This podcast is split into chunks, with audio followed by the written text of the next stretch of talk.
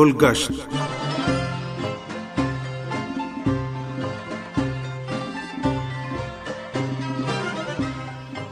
سامعین، پروگرام گلگشت کے ساتھ حاضر خدمت ہیں. گلشن نقوی کا سلام قبول کیجیے. سامعین، ایران کے دارالحکومت تہران کی سیر جاری رکھتے ہوئے ہم آپ کو ایران کے جواہرات کے قومی خزانے کے عجائب گھر سے متعارف کرا رہے ہیں.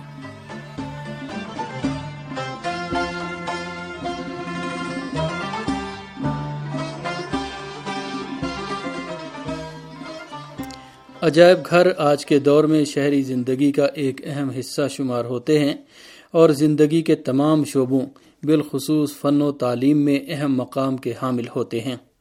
آج عجائب گھروں کے قیام کا مقصد صرف کچھ آثار قدیمہ اور فنی اہمیت کی حامل اشیاء کی نمائش اور فارغ اوقات میں لوگوں کو سیر سپاٹے کا موقع فراہم کرنا نہیں رہا، بلکہ ان کے قیام کا اصلی اور اہم مقصد ذہنوں میں ثقافتی، فنی اور تاریخی اہمیت کو اجاگر کرنا ہے. ہر ملک کی تہذیب و ثقافت کو مد نظر رکھتے ہوئے اس بات کو درک کیا جا سکتا ہے کہ آج کے دور میں عجائب گھر ایک قوم کی پوری زندگی کا آئینہ دار ہوتے ہیں. تہران کے قابل دید مقامات میں اس شہر کے عجائب گھروں کو ایک خاص مقام حاصل ہے. چنانچہ ایران آنے والے اکثر سیاح تہران کے عجائب گھروں کے معائنے کو اپنے پروگرام میں ضرور شامل کرتے ہیں. غیر ملکی سیاح سب سے زیادہ ایران کے جواہرات کے قومی خزانے کے عجائب گھر کا معائنہ کرتے ہیں. اسی لیے ہم آج کے پروگرام میں اس میوزیم سے آپ کو روشناس کرا رہے ہیں. جواہرات کے قومی خزانے کا عجائب گھر دنیا کے بہت زیادہ قیمتی جواہرات کے ذخیرے پر مشتمل ہے جو مختلف ادوار سے جمع کیے جاتے رہے ہیں. اس ذخیرے میں رکھے ہوئے جواہرات کی خوبصورتی اور چمک آنکھوں کو خیرہ کر دیتے اور ذہنوں کو گہری سوچ پر مجبور کر دیتے ہیں. اس بیش بہا خزانے کے جواہرات کا ہر ٹکڑا ایران کے نشیب و فراز سے بھری تاریخ کا غماز ہونے کے علاوہ ایرانی قوم کے اعلیٰ ذوق مہارت کا منہ بولتا ثبوت بھی ہے. ان جواہرات کی چکا چوند دیکھ کر یہ سوال ذہنوں میں ابھرتا ہے کہ ان گران بہا اشیاء کو جمع کرنے کے تاریخی محرکات اور اسباب کیا تھے اور ان کو کیوں کر اکٹھا کیا گیا ہے. یہ بیش بہا خزانہ جہاں ایران کی قدیم تاریخ و ثقافت اور اس کے باشندوں کی نشیب و فراز سے بھرپور زندگی کی عکاسی کرتا ہے، وہیں یہ ایران کے ظالم و جابر بادشاہوں کے مال و دولت جمع کرنے کے لالچ اور فخر و مباحات کے مقابلے میں ظلم و ستم کی چکیوں میں پس جانے والے غریب لوگوں کے آنسوؤں کی یاد بھی دلاتے ہیں. انقلاب اسلامی ایران کی کامیابی کے دنوں میں اور ایران پر عراق کی آٹھ سالہ جارحیت کے دوران اسلامی جمہوریہ ایران کے مرکزی بینک کے ملازمین اور ماہرین نے اس گراں قدر قومی خزانے کی حفاظت کی ذمہ داری بخوبی نبھائی. اس عجائب گھر میں رکھے ہوئے قیمتی جواہرات وہ ہیں جو بادشاہوں کی زینت و آرائش کی خاطر غریب عوام پر ظلم کے پہاڑ ڈھا کر جمع کیے گئے تھے، لیکن انقلاب اسلامی کی کامیابی کے بعد یہ ملک و قوم کے مفادات کی خاطر ملکی دولت شمار کیے جاتے ہیں. ایران کے قومی خزانے کے ذخیرے میں شامل صفوی عہد سے پہلے سے تعلق رکھنے والے جواہرات کی مقدار و معیار کے بارے میں خاص قابل اعتبار معلومات حاصل نہیں ہیں. غیر ملکی سیاحوں من جملہ جان بیٹسٹ، تاورنی، شوال شارڈن، شرلی برادران وغیرہ نے لکھا ہے کہ صفوی بادشاہ جن کا عہد حکومت نو سو سات ہجری سے گیارہ سو سینتالیس ہجری تک دو صدیوں پر محیط رہا ہے، نفیس اور قیمتی جواہرات جمع کرنے کا شوق رکھتے تھے. چنانچہ اس مقصد کی تکمیل کے لیے صفوی حکومت کے ماہرین ہندوستان، سلطنت عثمانیہ، فرانس، اٹلی وغیرہ یورپی ممالک کے بازاروں سے بیش بہا جواہرات خرید کر ایران کے دارالحکومت اصفہان لاتے تھے. صفویہ دور کے آخر میں رونما ہونے والے ناگفتہ بے حالات اور نادر شاہ افشار کی موت کے بعد پیدا ہونے والی افراتفری کی وجہ سے بڑی مقدار میں جواہرات ادھر ادھر بکھر گئے یا لوٹ لیے گئے، جبکہ باقی رہ جانے والے جواہرات کے خزانے میں قاجاری دور تک کوئی تبدیلی نہیں آئی تھی. اس دور میں جواہرات کے قومی خزانے میں فیروزے اور موتی کا بھی اضافہ ہوا۔ فیروزہ ایران کی کانوں سے دستیاب ہونے والا قیمتی پتھر ہے، جبکہ موتی خلیج فارس سے نکالا جاتا ہے۔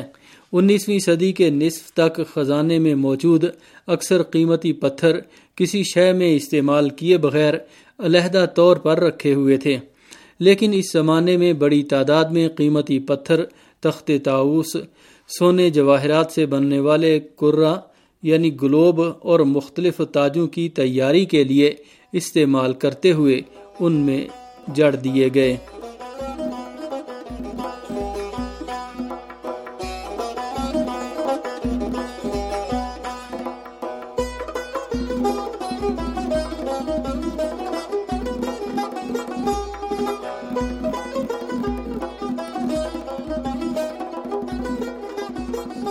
جواہرات کے خزانے کا موجودہ عجائب گھر انیس سو پچپن عیسوی میں قائم کیا گیا اور انیس سو ساٹھ عیسوی میں ایران کے سینٹرل بینک کے قیام کے بعد اس کا افتتاح کر کے سینٹرل بینک کے حوالے کر دیا گیا۔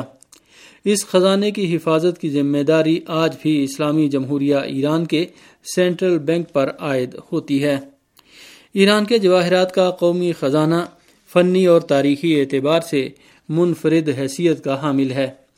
اس کے علاوہ اس میں موجود جواہرات اس حد تک قیمتی ہیں کہ آج تک دنیا کے ماہر جوہری اور جواہرات کی شناخت رکھنے والے ان کی اصلی قیمت کا اندازہ لگانے سے قاصر نظر آتے ہیں۔ یہاں اس بات کی وضاحت کرنا ضروری ہے کہ جواہرات کا قومی خزانہ صرف اقتصادی لحاظ سے قیمتی شمار نہیں ہوتا، بلکہ یہ مختلف تاریخی ادوار سے تعلق رکھنے والے ماہر ایرانی کاریگروں اور ہنرمندوں کے اعلیٰ ذوق مہارت اور فنی صلاحیتوں کی عکاسی بھی کرتا ہے اور اس کو ایران کے وسیع و عریض ملک کے تاریخی اور فنی ورثے کی حیثیت حاصل ہے۔ ایران کے سینٹرل بینک کے جواہرات کے عجائب گھر کے حال میں داخل ہوتے ہی دھیمی روشنی سے ہم چونک جاتے ہیں، لیکن کچھ لمحوں کے بعد مختلف الماریوں میں رکھے ہوئے جواہرات کے ہزاروں نایاب ٹکڑوں کی چمک دیکھ کر یہ محسوس ہوتا ہے کہ وہاں روشنی کی ضرورت ہی نہیں پڑتی ہے۔ ایران کے قومی خزانے میں رکھے ہوئے قیمتی جواہرات کے ٹکڑوں کو چھتیس حصوں میں منقسم کیا گیا ہے۔ ان میں سے ہر ایک حصے میں بہت زیادہ متنوع اشیاء پائی جاتی ہیں۔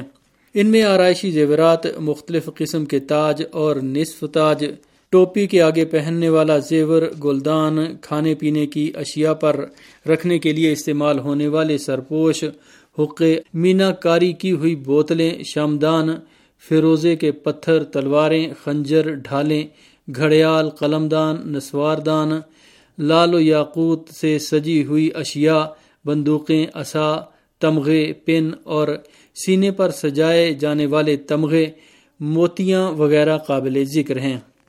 بعض شوکیسوں میں برتنوں کے سیٹ یا ہیرے، زمرد، یاقوت، لال، موتی اور فیروزے کی طرح کے قیمتی پتھروں سے سجی ہوئی اشیاء رکھی ہوئی ہیں۔ عجائب گھر میں رکھے ہوئے اکثر فن پارے ماہر ایرانی کاریگروں کے ہاتھوں سے تیار کردہ ہیں، تاہم ان کے درمیان ایرانی بادشاہوں کے درباروں کو تحفے میں دی گئی بعض قیمتی اشیاء بھی نظر آتی ہیں۔ اس خزانے میں موجود سب سے بے نظیر جواہر کا ٹکڑا دریائے نور کے نام سے مشہور ہیرا ہے، جس کا وزن ایک سو بیاسی قیرات اور رنگ گلابی ہے، جو ہیروں کے کمیاب ترین رنگوں میں شمار ہوتا ہے۔ انیس سو پینسٹھ عیسوی میں اس بے نظیر ہیرے کے بارے میں تحقیق کرنے والے کینیڈا کے دانشور ایک دلچسپ نقطے کی طرف متوجہ ہوئے۔ وہ یہ ہے کہ یہ ہیرا اور اسی عجائب گھر کے ایک تاج میں جڑا ہوا دوسرا گلابی ہیرا دراصل ایک بڑے ہیرے کے دو ٹکڑے ہیں۔ اس کی تفصیل کچھ یوں ہے۔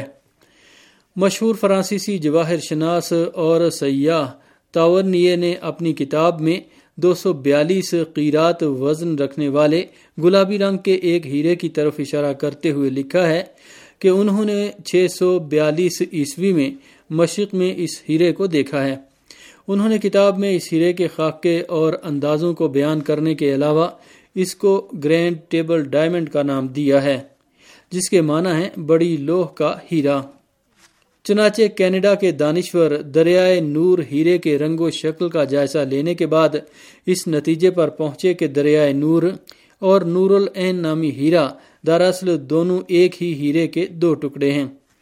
ان کا خیال ہے کہ پہلے یہ ایک ہیرا تھا جس کے بعد یہ دو ٹکڑے کر دیے گئے اور بڑے ٹکڑے کا نام نور رکھا گیا، جبکہ اس کا چھوٹا حصہ جس کا وزن ساٹھ قیرات ہے نورل این کہلاتا ہے، جو اس وقت اسی خزانے کے ایک نصف تاج میں جڑا ہوا ہے۔